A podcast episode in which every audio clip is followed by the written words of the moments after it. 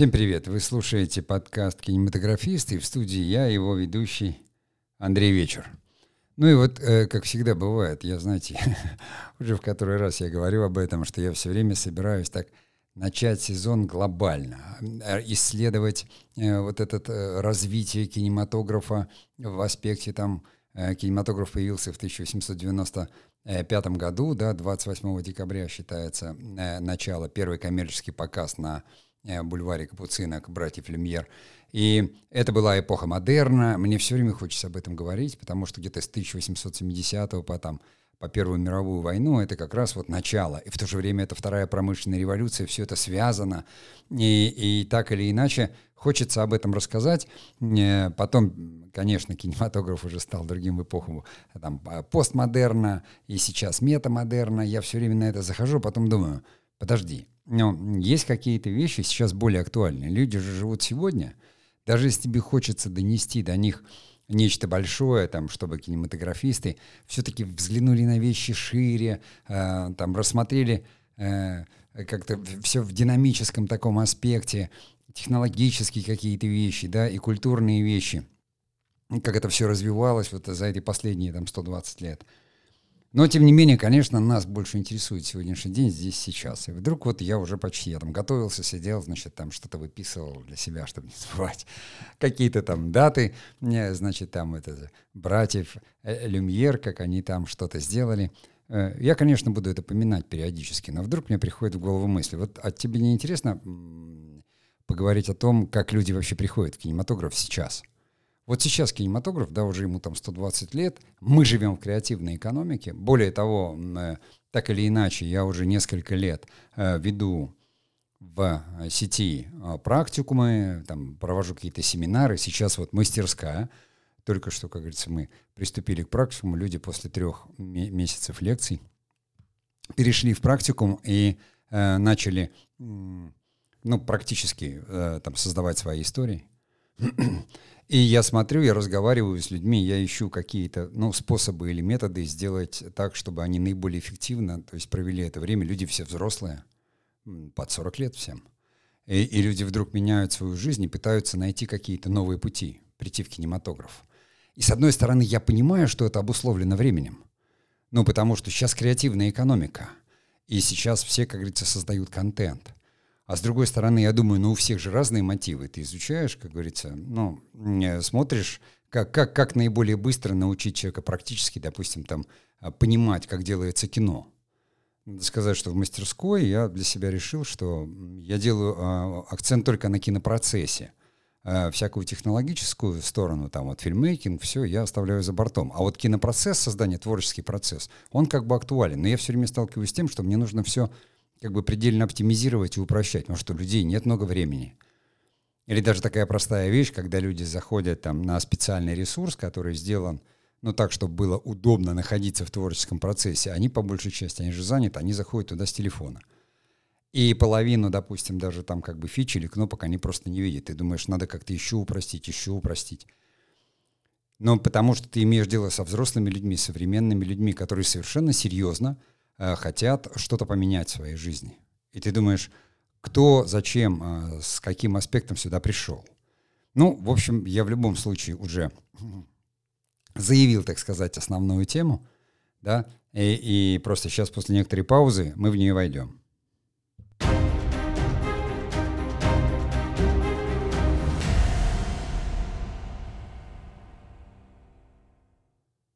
Э, вопрос вообще изменения жизни он очень серьезный вопрос. Почему я начал там сегодня и говорю, что хочется начать там вот с эпохи модерна, да, с э, конца 19 века, может быть. Потому что вторая промышленная революция, которая тогда начиналась вместе с приходом электричества, да, и появились какие-то... Она там э, сама как бы шла лет там 30-40, появилось радио, Попов там экспериментировал, да, вот появился кинематограф, и не только самая главная электрификация произошла, появился конвейер Форда, э, да, и кинематограф тогда же родился. Но самое главное, это было связано с тем, что, э, ну, с точки зрения, э, как бы, даже не философии жизни, а вот самой жизни, аграрная политика куда-то уходила. И ушло вот это, уходило традиционное общество. Почему модерн называется модерн? Традиционное. То есть люди стали перемещаться с места на место. Крестьяне стали уходить в города и там становиться как бы рабочими, а это, знаете, ну как бы другой уклад жизни, другое мышление. Это все имеет отношение к кинематографу, потому что э, почему не было такого наплыва, допустим, в 80-х или 70-х годах? там, когда я поступал э, там, в театралку, там было определенное количество людей, которые хотели стать актерами. Но они, как правило, все и были там творческие, они хотели, проходили конкурсы и все. И вдруг вот сейчас мы, э, то есть не просто в преддверии, а уже в процессе четвертой промышленной революции, приходят новые технологические инструменты, и эти инструменты сначала, как и положено, да, по Роджерсу, привлекают каких-то ранних последователей – Потом приходят, э, естественно, как говорится, прагматики, консерваторы, потом даже скептики, которые никогда не доходят, все равно приходят. Более того, возникают новые инструменты. Вы знаете, простая вещь, я там смотрю, читаю, да, аппарат братьев Люмьер, вот этот их э, синематограф, собственно, который и назывался. Это же было устройство, которое и снимало, и проявляло, и показывало. То есть в одном устройстве было три устройства. Он его поэтому и запатентовал. И хотя он запатентовал на два года позже, чем, допустим, это сделал тот же самый Эдисон в Америке, но принципиально этот аппарат э, был принят, как говорится, за основу. И 16 кадров было, потому что э, там у Эдисона было 30-40 кадров. Видите, как я вот, э, по -по почитавший что-то, тут пытаюсь блеснуть какими-то фактами. Но на самом деле, э, ведь тот же самый iPhone, э, на него сейчас можно снимать, Э, в нем можно монтировать, ну, то бишь проявлять и даже красить, да, и в нем можно показывать. И это для меня такое пересечение. То есть понятно, что нужна была пленка, и у братьев Люмьер их было достаточно, они же все-таки владельцы были вот этой фабрики, которая там фотопленку производила, и там всякие фотопластины. Но суть в том, что у нас появилось устройство, даже на фотоаппарате, если вы снимаете, или даже на кинокамере, да, есть монитор, где можно увидеть. Понятно, что там для профессиональной съемки нужно больше оборудования, и все зависит там от того, где вы будете показывать, и показ на большом экране, там IMAX требует огромного разрешения, а показ там, допустим, через стриминговую сеть там меньшего разрешения. Но суть не в том. Вы можете рассказать историю, имея просто телефон в руке. То есть для этого вам ее нужно создать, Потом вы ее отснимаете, монтируете и показываете, и люди смотрят точно на таких же телефонах, если говорить, э, там, допустим, о том же самом YouTube. То есть технологически получается, что мы там же, где были братья Люмьер. Ну, лишь той разницы, что, конечно, их аппарат это был просто деревянный ящик, в который заряжалась пленка, там как-то ставилась лампа и так далее. То есть, а потом, то есть негативная пленка проявлялась, она ставилась позитивной, и посредством там высвечивания лампочки это переносилось на позитив, а потом эта лампочка ставилась в другом месте из позитива, это передавалось на экран, но все в том же самом аппарате, где нужно было крутить ручку рукой. Да? А здесь вот э, потом как-то так это все оно разошлось, потому что пленочные камеры, которые я еще хорошо помню, и, и проекторы, которые я тоже прекрасно помню, которые стояли там в кинотеатрах огромные, большие. Все это вот в разрешении на большой экран, со звуком, с этим сведением, со всем. Это уже требовало какого-то огромного количества техники, людей. А сейчас все опять пришло вот к этой небольшой вещи, причем оттуда же с телефона вы можете это в мировую сеть э, все это как бы вернуть. Что это, какое это ощущение создает? Почему это так влияет? Но еще 20 лет назад в кинематограф э, не приходило такое количество людей, как сейчас. Да, в первом сезоне подкаста мы говорили о том, что вот филогенез, он стал большим, люди же видят. Но одно дело смотреть кино и потреблять кино, а другое дело делать кино. И я все время задаюсь вопросом, а людям что, кажется, что кино стало легче делать, что ли?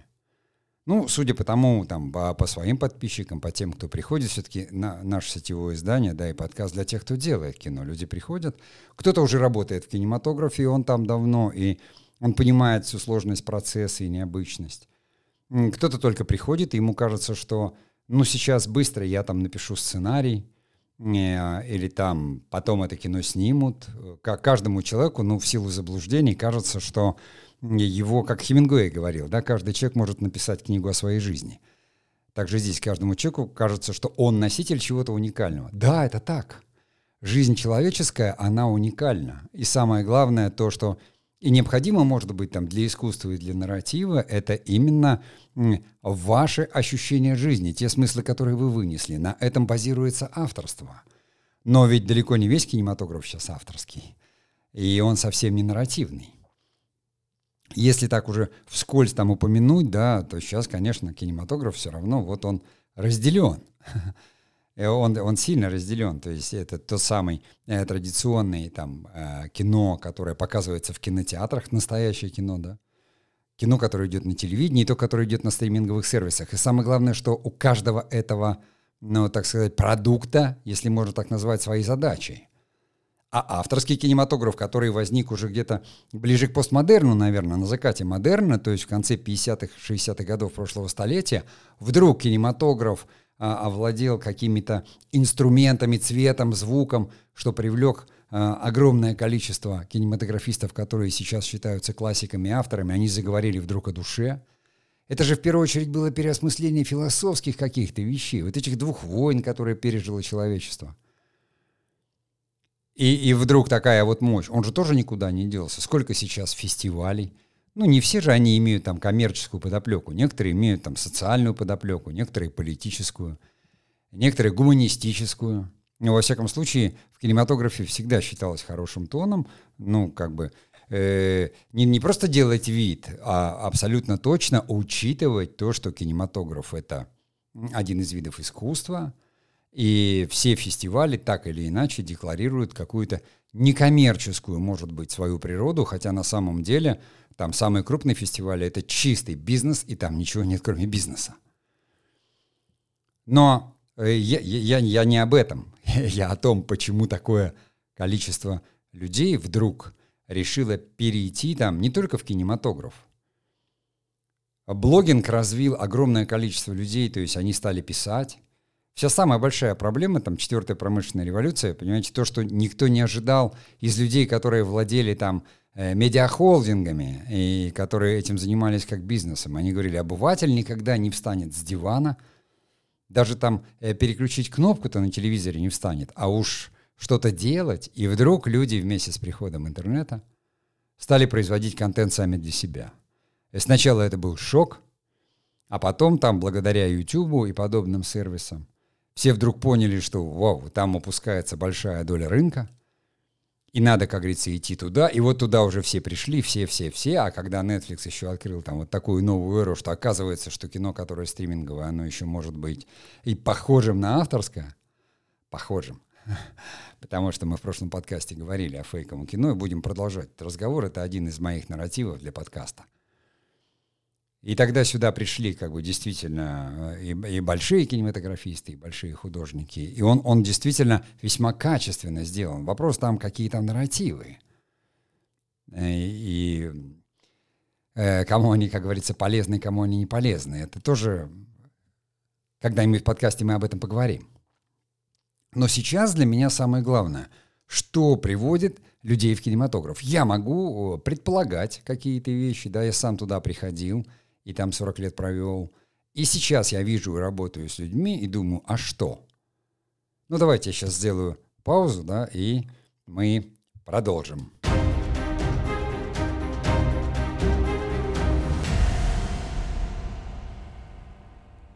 А, конечно, здесь речь не идет о том, чтобы выдавать какие-то там, может быть, э, личностные, экзистенциальные там тайны. Ну, здесь нет секрета. Вот когда я уже зрелым человеком пришел в киношколу. Эм, э, наш преподаватель по э, психологии творчества, Михалев, он сейчас уже покойный, но очень известный, э, такой был, вот именно в кинематографических кругах преподаватель, он сказал на первом же занятии, вы здесь все невротики. Вот. И обосновал это тем, то есть поскольку ну, как бы он преподавал психологию и творчество, то он начал с Фрейда и естественным образом сказал, что творчество — это сублимация неврозов по Фрейду. Вот у меня это запало, как говорится, в голову. У нас э, учились даже профессиональные психологи, и, и журналисты, и писатели, и, и менеджеры самого высокого порядка, и сам я уже за спиной имел, знаете, был и автором, и режиссером, и руководителем там телевидения, и, и даже в аспирантуре учился по психологии, поэтому как бы Фрейда все знали. Это не было таким изумлением, что он там нам сказал это. Но, может быть, с этой стороны так на это не смотрели. Почему я сейчас говорю об этом? Потому что одна из функций, самых главных и первых, которые я вижу потому, как люди приходят в зрелом возрасте, а, приходят на какие-то мои семинары, лекции или в практикум, Это, конечно, вот эта экзистенциальная функция, поиск самого себя. Новое время позволило людям задумываться, кто мы. Быть собой, вот эта общая тематика, которая... Если там до 30 лет человек не сильно этим обременен, он уверен, что он знает, кто он, ему главное самовыразиться. То есть через разные вещи, э, то вдруг потом, э, там с 30 до 40, человек не просто начинает задумываться, он говорит, что вот что-то вот не так. А поскольку сейчас из каждого утюга звучит быть собой, самосовершенствование, самопознание, я сам провел не один год, как говорится, в размышлениях об этом. Но для творческого человека это естественно и нормально. То, естественно, в первую очередь, как говорится, люди, они приходят с желанием рассказать какую-то личную историю и таким образом сублимировать вот этот, ну, я не стал бы это называть неврозом, но вот это, я назвал для себя такой э, экзистенциальный подход. То есть, когда человек через себя постигает мир, постигает свой путь и хочет это реализовать в кинематографе. Все эти замыслы изначально, они глобальны, они такие, они авторские, человек идет из себя, то есть никакие аргументы в том, что там кино стало продуктом или что-то, оно значения не имеет. То есть абсолютно точно человек, ты говоришь, ну, книгу напиши. Нет, это не то. Потому что э, кинематограф — это очень зрелищно. Это очень видно. То есть кинозвезд все знают, кинематограф, он массовый. Все вот эти фестивали и вот вся эта внешняя сторона. Ну где там что-то какой-то автор? Кто там знает авторов? Да, то есть книжки, их вон там продают на вес или там воруют, и там писателей э, современных их так много, тут теперь каждый писатель, да и что там, кто это будет читать, а тут кино, это вот я-то точно понимаю, да, а про что надо снимать, про что надо говорить и что рассказывать.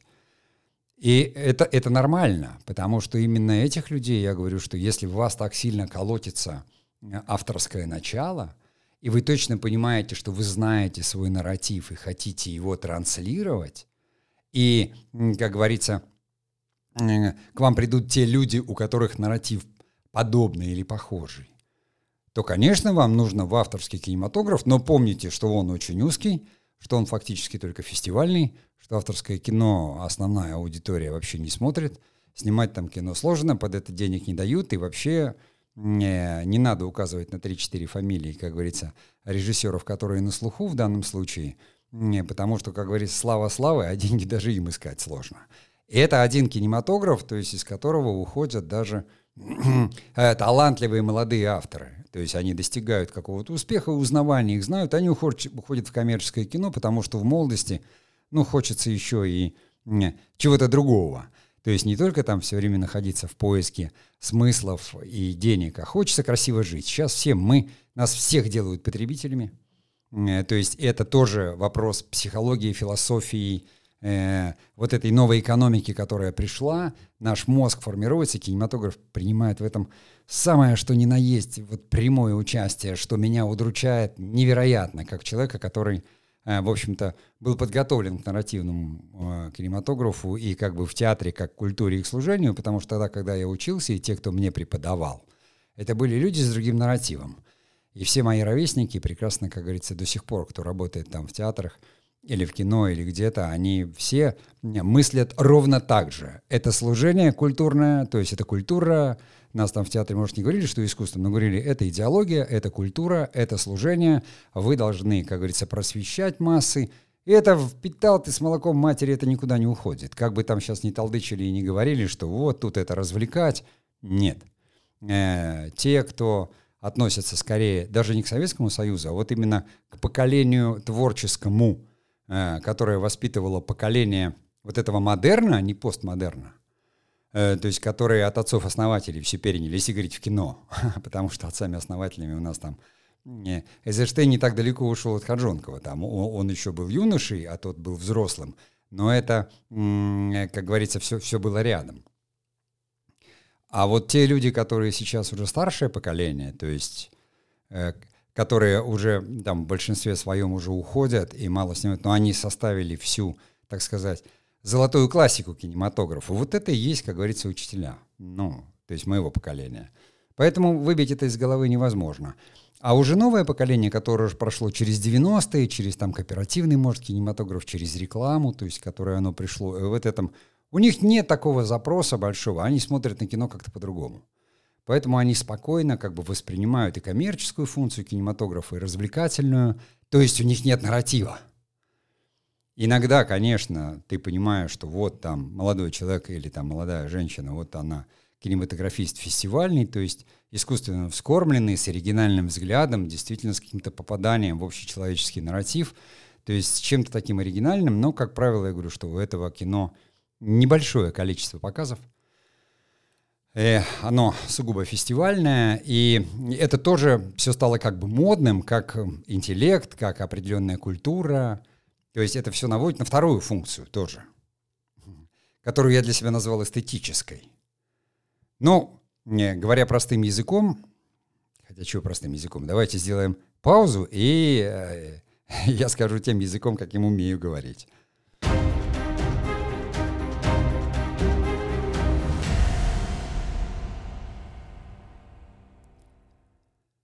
То есть с экзистенциальной функцией я ничего э, не стал э, там как бы заходить вглубь, просто сказал, что вот люди приходят в творчество, чтобы разобраться с самим собой. Им кажется, что у них есть какой-то нарратив, они хотят что-то понять о жизни. Это раз. Второе, то, вот к чему я вышел а, в конце той части, это, я бы сказал, эстетическая функция.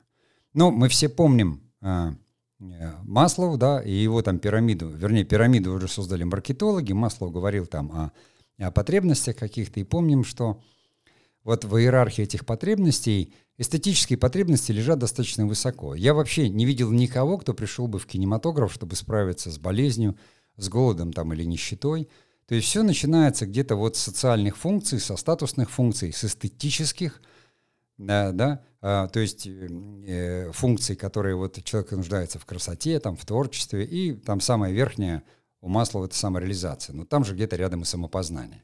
Вот мы сейчас идем в обратном порядке. Я говорю, что самопознание, как функция эстетическая, приводит большинство. Вот абсолютное большинство, во всяком случае, тех, кого я знаю, они приходят с этим.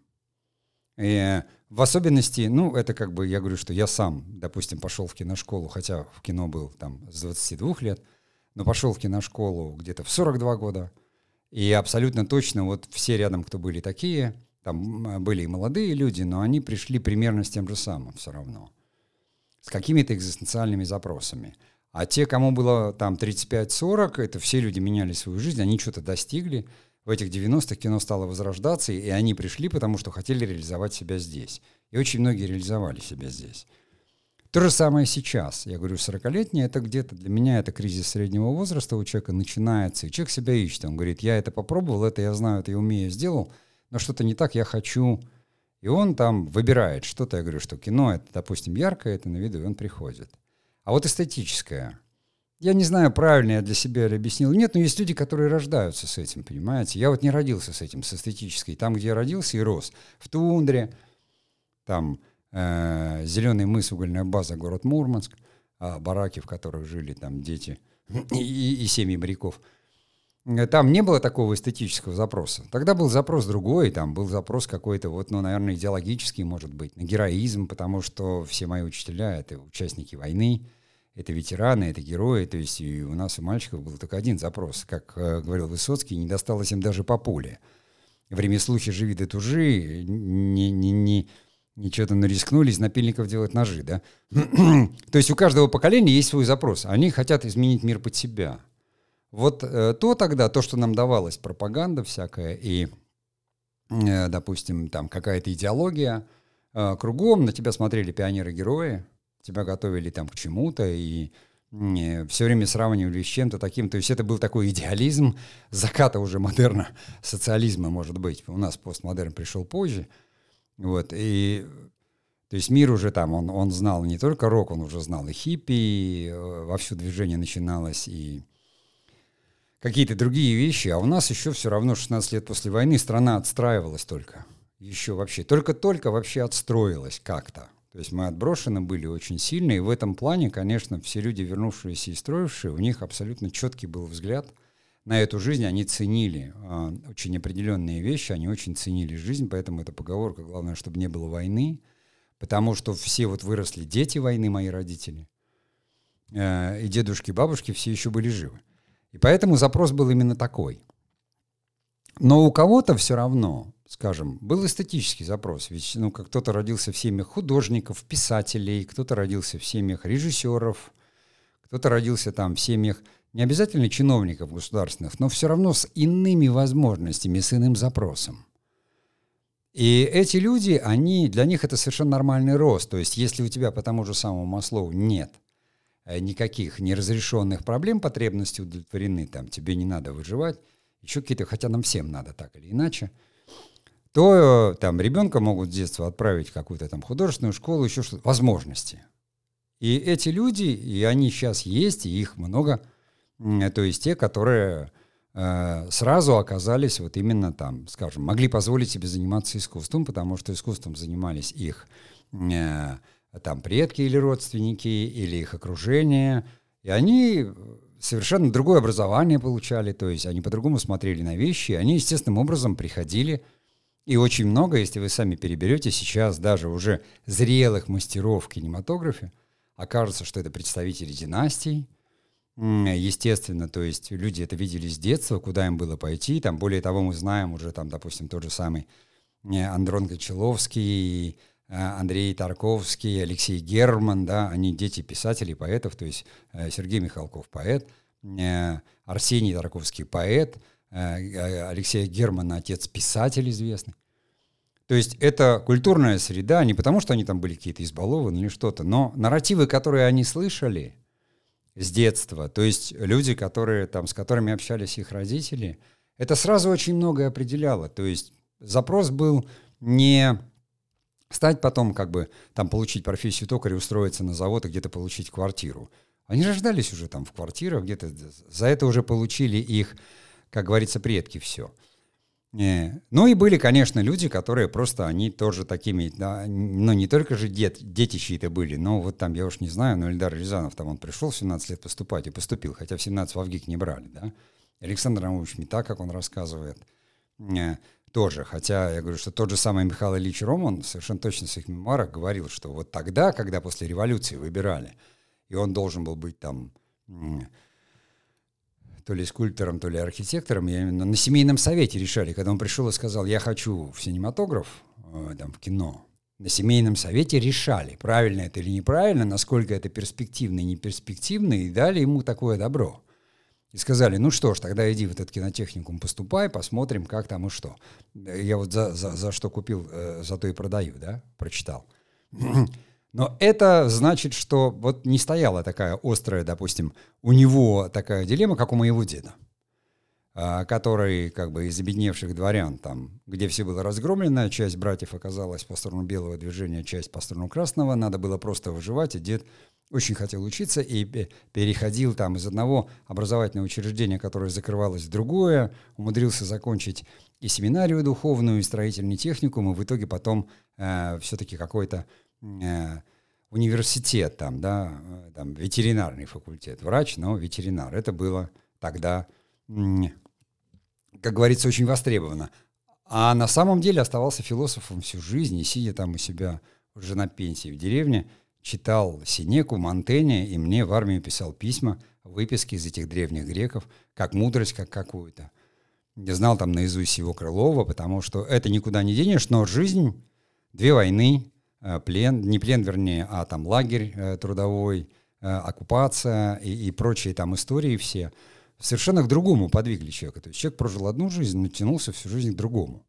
Какая бы у него ни была эстетическая функция, но когда ты в оккупации в Беларуси оказываешься там с семьей из маленьких детей, надо просто как-то выживать.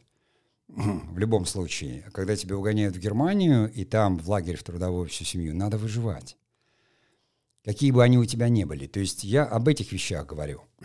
И это не значит, что человек отброшен. Накапливается какой-то опыт. И эстетические функции, может быть, они во мне выразились, поэтому я вдруг, будучи в Мурманске или где-то пришел в Народный театр, а потом сказал родителям, я хочу поехать поступить в театральное.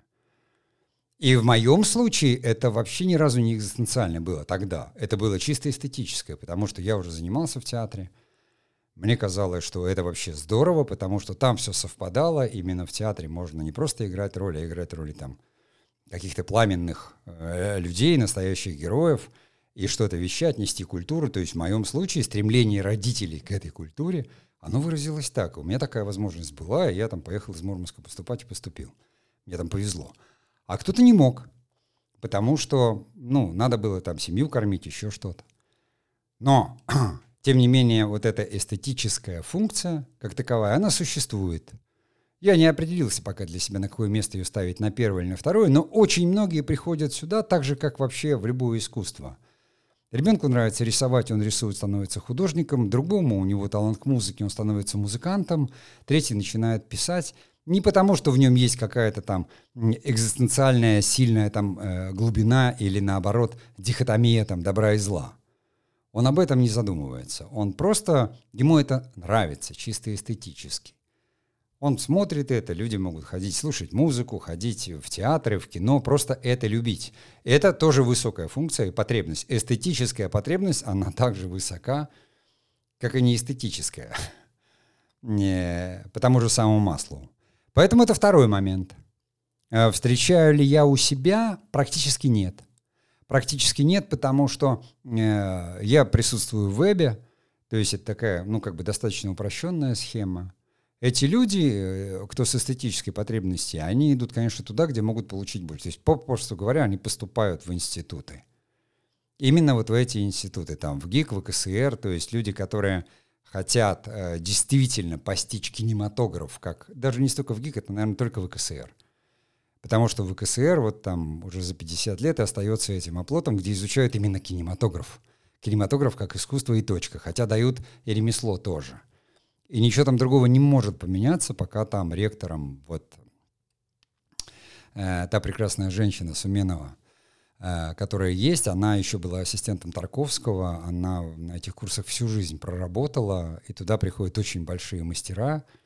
И хотя многие люди, которые посещали курсы, но не учились там, а просто приходили иногда и говорят, да они ничего не дают, ну а зачем ты пришел? Многие приходят, понимаете, получить какие-то ремесленные навыки, они дают ремесло, но ремесло другого толка. Они дают контекст ремесла. Они учат как раз драматургии, режиссуре, а не просто там монтировать или просто снимать. Там же не готовят операторов, к примеру, которых готовят в Авгике. Но оператор — профессия э, практическая. Но, тем не менее, рано или поздно операторы все, как э, Виторио Старара, натыкаются на то, что нужно он там в 25 лет или в 24. Он сказал, все, я там 14 лет на площадке, я уже знал все о технике. Я ушел на несколько лет просто, чтобы заполнить вот этот вакуум и ездил по музеям, смотрел картины, слушал музыку. То есть он повышал свой как бы культурный кругозор. А потом вернулся уже совершенно с иным багажом. Вот я все время про этот багаж говорю. Есть люди, у которых этот багаж есть, и они хотят его выразить, и они идут в кино и учатся уже э, как бы контексту и ремеслу, исходя из этого, имея этот багаж. И это отличает их, то есть как первые люди, э, это те, у кого есть жгучее желание разобраться с собой, из них могут получиться авторы, но могут и не получиться, это уже другой аспект. А вторая как бы категория это те люди, у которых есть уже эстетический багаж и высокая потребность, и они не будут делать там плохое или низкое, потому что им вкус просто не позволит. Ну и, конечно, там сейчас, абсолютно точно сейчас в новое время появилась третья категория – о которой мы поговорим уже в следующей части. Ну а пока маленькая пауза.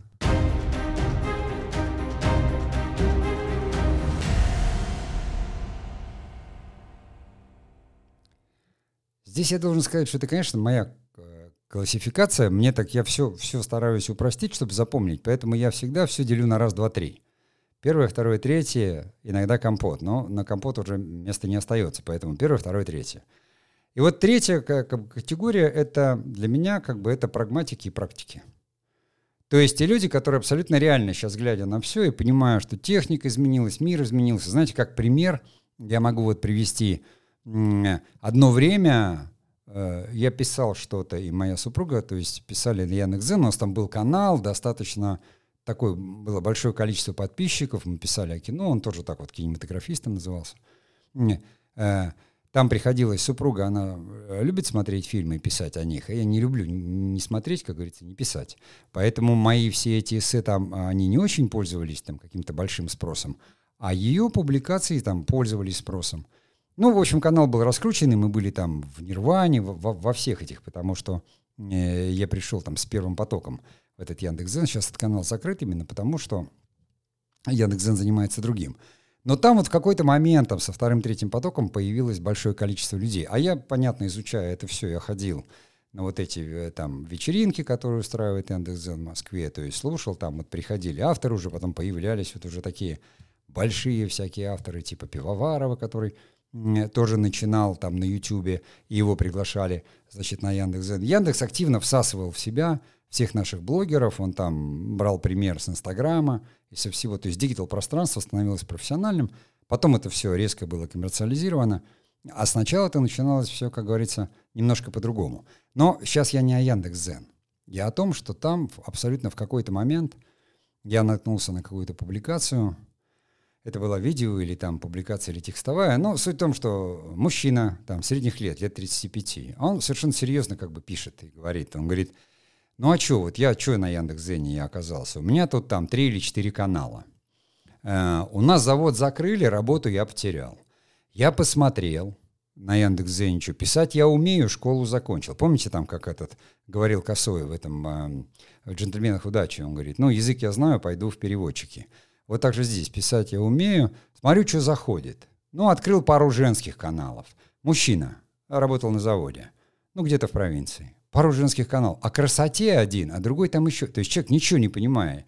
Он не женщина, он не понимает ни в красоте, ни, ни там, ни в косметике, ни в чем. И он еще удивляется, говорит, что-то они не очень зашли. То есть я не знаю, он там от мужского лица писал или от женского, но у человека он говорит, ну что, я писать же умею. Вот туда пришли вот такие люди, которые писать умели. Они открывали тематические каналы, потому что интернет и Яндекс.Зен очень на этом настаивал. Они говорили, э, тогда большой популярностью пользовался контент-маркетинг, так называемый, да, и все, что ты пишешь, должна была быть годнота или польза, какие-то инструкции. И все переписывали друг у друга инструкции. Сейчас я уже давно не читаю, как говорится, статьи в интернете, понимаю, что там на первых пяти страницах в Яндексе в выдаче Яндекс.Зен, который переписан, переписал весь интернет. Они платили людям за это. И это все, то есть найти что-то такое вот, ну, свежее, ценностное, там, как люди мыслят, практически невозможно стало. И они сами уже с этим борются, там, захлебнувшись в этом потоке. Но суть была вот именно в этом. Кинематограф, вроде как он прирос вот этим огромным количеством, как только стали производить видео, и все поняли, что оно востребовано, пришло огромное количество людей, видеомейкеров – там, фильмейкеров, как ни назови.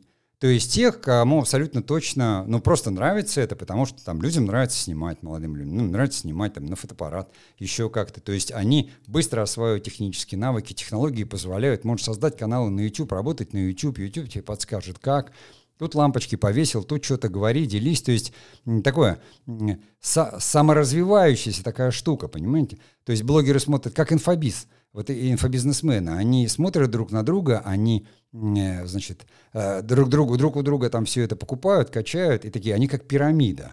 Потом туда входят новенькие, которые тоже вкладывают свои деньги, которые тоже про инфобиз. А к людям это вроде как основном отношения не имеет.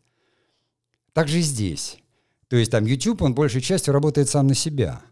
И его развитие в основном за счет того, что а потом приходят совершенно профессиональные, опытные люди, такие там как опять же, Парфенов, Пивоваров или там известные люди, всякие селебрити, которые приводят туда свою аудиторию или находят ее там.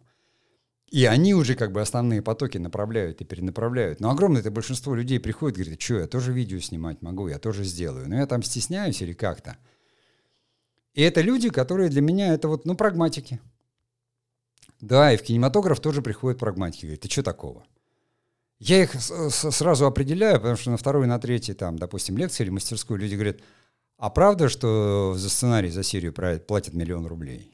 Я говорю, ну, частично правда. Но только, э, может быть, кому-то за одну серию, кому-то за весь этот самый. Неизвестно, сколько вы будете писать. Если вы три года будете писать, разделите этот миллион на три года, у вас будет контракт на 36 месяцев. Вот вам гораздо быстрее и больше вы заработаете на заводе. Но люди слышат это, и ты понимаешь, это пришел прагматик. То есть человек, у которого абсолютно точно есть мотивация улучшить свою жизнь, и она нормальная. Понимаете? Он видит, что все это делают, что все вот это есть, почему бы нет. Эти люди там при достаточной настырности, они оказываются там на съемочных площадках в разных качествах, через знакомых, через как-то еще, если есть настырность и коммуникационные способности. И там потом на, на этих съемочных площадках они там прекрасно себя находят, там нужно быть очень определенным складом человеком, чтобы, во-первых, молодым надо быть, э, чтобы здоровья на все хватало, что происходит на съемочной площадке, а э, самое главное, что очень определенного склада. У меня есть знакомые, зрелые даже уже, которые просто любят площадку, вот им там глубоко за 40, но они продолжают вот скитаться, такие, то есть э, кинематографисты-площадочники, такие цыгане – немножко. Они переходят с одного проекта. Им нравится этот вот ненормированная такая сумбурная какая-то спонтанная жизнь, при этом деятельность, которой они занимаются, она очень такая пафосная, ну, вроде как кино делают. Ну, в общем-то, это удел молодых. это там тяжело, если на круг посчитать, там взять на часы разложить, сказать, по 18 часов в день ты за такую зарплату на заводе ты точно заработаешь больше, если ты на завод попадешь. Но у людей, им кажется, что это легко. Он говорит, ну что, писать я умею. Заходит хорошо женская красота. Буду писать о женской красоте. Вот это уровень контента, который в интернете. 98% контента, оно создано вот такими людьми. Он читает пару статей, их переписывает, копия с копией, понимаете? Это вот постмодерн. Когда копия с копией, а с копией еще копия, и 20 копии уже вообще не разобрать, что написано, даже картинку ты не поймешь, такое же разрешение остается – вот э, кинематограф, он примерно такой, вот этот массовый, потому что у людей же нет опыта. Они приходят и попадают, и снимают, они смотрят и говорят, вау, смотрите, Netflix сделал карточный домик. И начинается. Не потому, что заимствование неплохо, но такой карточный, этот, этот, то есть одно дело, когда, э, допустим, где-то что-то рождается, там, э, как вот сериал «Родина», там, допустим, в Израиле сняли, да, или там «Мост» там в Скандинавии сняли, и потом покупается Библия и создается, или там Netflix ищет именно национальный кинематограф, то есть он говорит, нам нужна ваша национальная специфика, то есть а не просто адаптация того, что мы делали.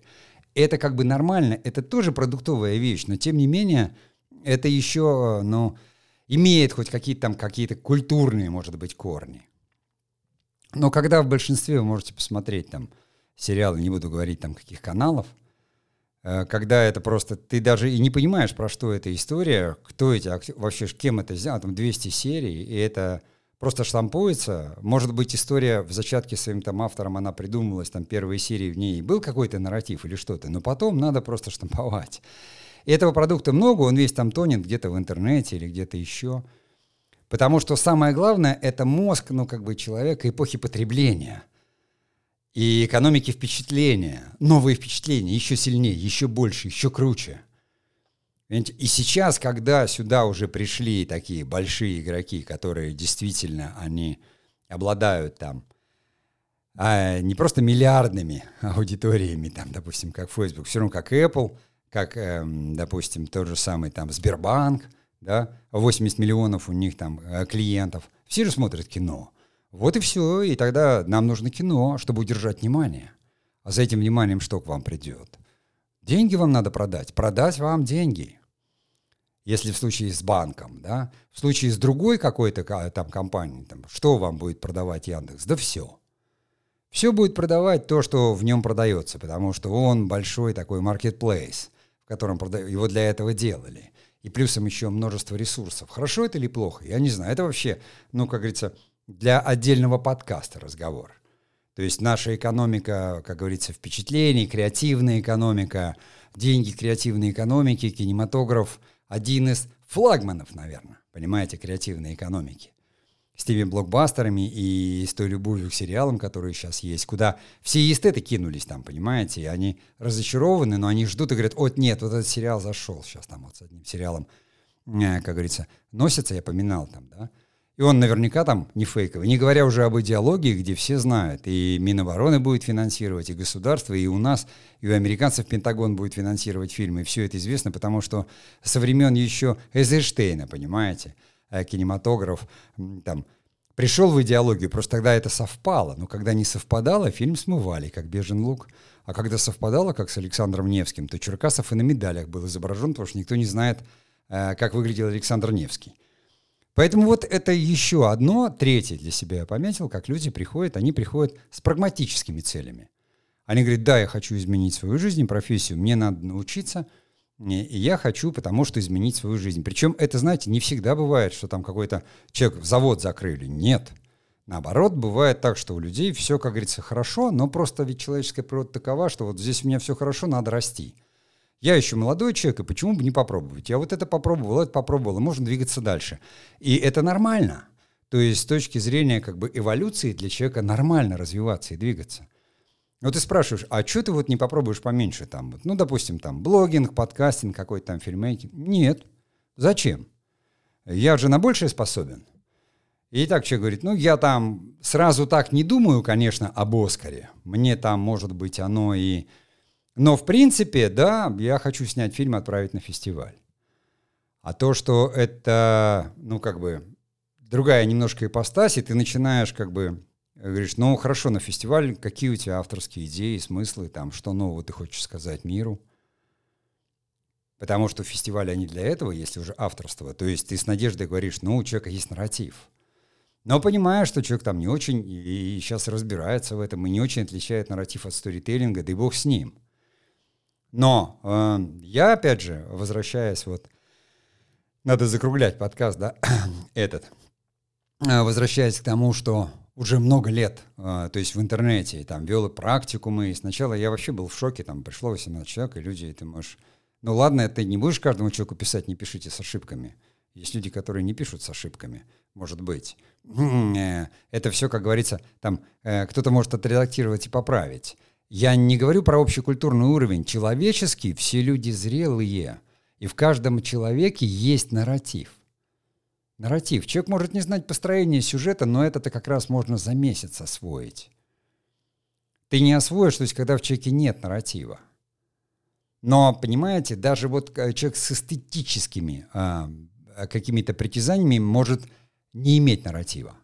Ему нравится красота, потому что это красиво, потому что я этого достоин. Это как вот из вселенной 25, вот это новое поколение мышек, которое чистило шорстку и уже не хотело ни размножаться, ни бороться, потому что там в этом ящике было много еды, воды, и там все углы были заняты вожаками, и это поколение, там четвертое поколение мышей уже там, по-моему, умерло все, да, вот это третье, их там и называли как-то там, я не помню. Ну, Они занимались только собой. И это эстетически. И тогда будет очень красивое кино, очень такое кино может быть возвышенное, очень такое... То есть, но кино, которое мне лично смотреть вообще не интересно. Совсем и никак, какое бы оно красивое ни было. Потому что вот это увлечение формой, раньше это называли формализмом. Когда все говорят, о, как круто, о, какой value, о, как это, а говоришь, кино-то про что? Ну, пустое. Что там вообще есть внутри? Там же ничего нет. Вот понимаете, сейчас споры идут, про Дюну Вильнева. Я не, вообще не специалист ни разу и не поклонник там. Я, я не читал ни, ни роман. Я знаю, что там «Пять тысяч лет», там все это «Хроники Дюны». Я пытался посмотреть когда-то фильм Линча. Я вообще не понял, зачем там эти черви там с песком. Ну, то есть я далек от этого всего. Но здесь люди, одна часть пишет и говорит, э, такая скукотень, а другой пишет, да нет, ну что вы, это там восторг, изобра... Вильнев, он мастер изображения. И он говорил, что любит роман, да, как Джексон когда-то там вот снял э, «Властелин колец».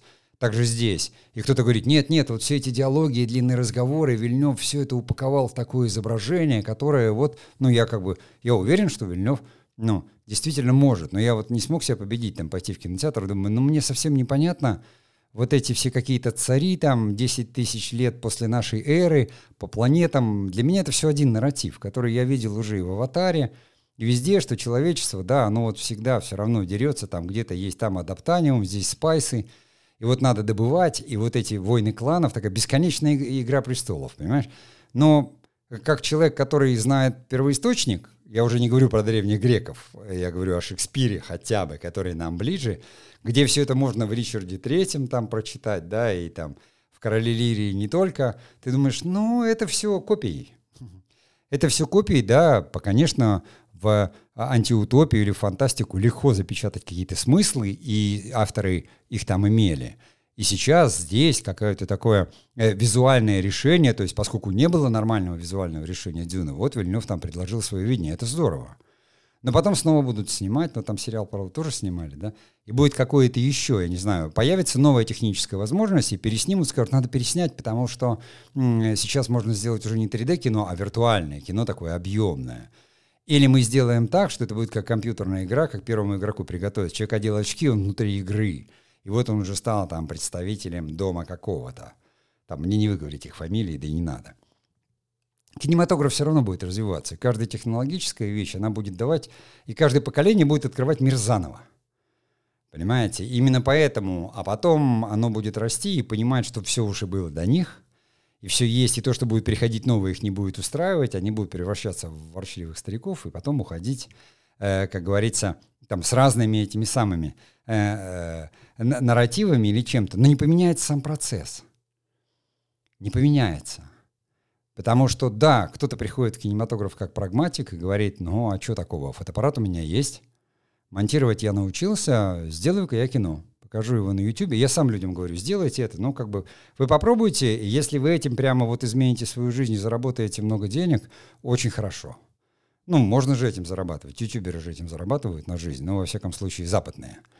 Э, потому что им там YouTube как-то так вот платит, не так, как нам там, я не знаю, но тоже при определенном количестве подписчиков. Там это такая хитрая схема, о ней тоже надо говорить отдельно, поскольку я с YouTube в отношениях состою и коммерческих тоже. Я прекрасно понимаю, как это все происходит. Другие, они говорят, да, это красиво, хочу красиво, а что, ну, я режиссер, я продюсер, я кинематографист, я капучино с этим, с каким-то там, не знаю, а в, в ванильном, что там добавляют, чтобы испортить кофе? Это вот сейчас много этого всего. Там еще зефиры накидают, да. Я черный просто пью и без сахара. Поэтому для меня имеет значение помол, имеет значение где кофе, то есть... Э, и когда я вижу, как туда набрасывают всего-всего и побольше сахара, я понимаю, что, ну, это какой-то десерт. Это, наверное, да, такая зависимость от сладкого, пусть. Э, то есть, но это уже подмена нарратива. Понимаете, потому что нарратив в кофе, он другой. А здесь это все равно будет сахар и какая-то там пена, красота, еще какие-то вещи. Я во всем вижу нарратив, потому что я, как говорится, не нарративный создатель, я автор по своей природе. и где бы я ни находился, в кино, на телевидении, в театре, для меня это на первом месте э, именно нарратив, смыслы, которые ты несешь. Вот. А кто-то приходит и будет всегда приходить именно потому, что хочет разобраться с собой, разобраться с жизнью. Я разделил вот на такие три этих категории. Вы можете для себя разделить на пять, можете вообще не делить. Можете вступить со мной в полемику и написать комментарии там, где встретите этот подкаст, видео или аудио вариант. Я буду рад продолжить эту полемику. Но а, на сегодня, ну, я, конечно, прощаюсь, потому что очень много времени. Я вообще думаю, где люди время находят? Лучше бы там какую-то э, серию сериала бы посмотрели «Игры престолов», чем тут меня слушать. Хотя на самом деле я, конечно, благодарен своим слушателям и подписчикам и тем, э, кто приходит ко мне в мастерскую э, и пытается снимать свое кино. Я за то, чтобы люди пытались это делать, пробовали это делать, какая бы у них мотивация ни была. То есть для меня, как бы, как для человека творческого, важно, чтобы творчество оставалось движущей силой. И мы, когда в творческой экономике сейчас находимся, я понимаю, что ну, скоро роботы займут все, и единственное, что останется территория, это творчество. Но поймите, творчество — это создание нового, а не клонирование известного. Потому что как только вы создадите что-то новое, прибежит 20 человек и начнет это все клонировать. А это уже по Эльхигауэру, э, это уже процесс производства, то есть производства каких-то копий. Вот э, на этой ноте я и попрощаюсь сегодня, и всего вам доброго.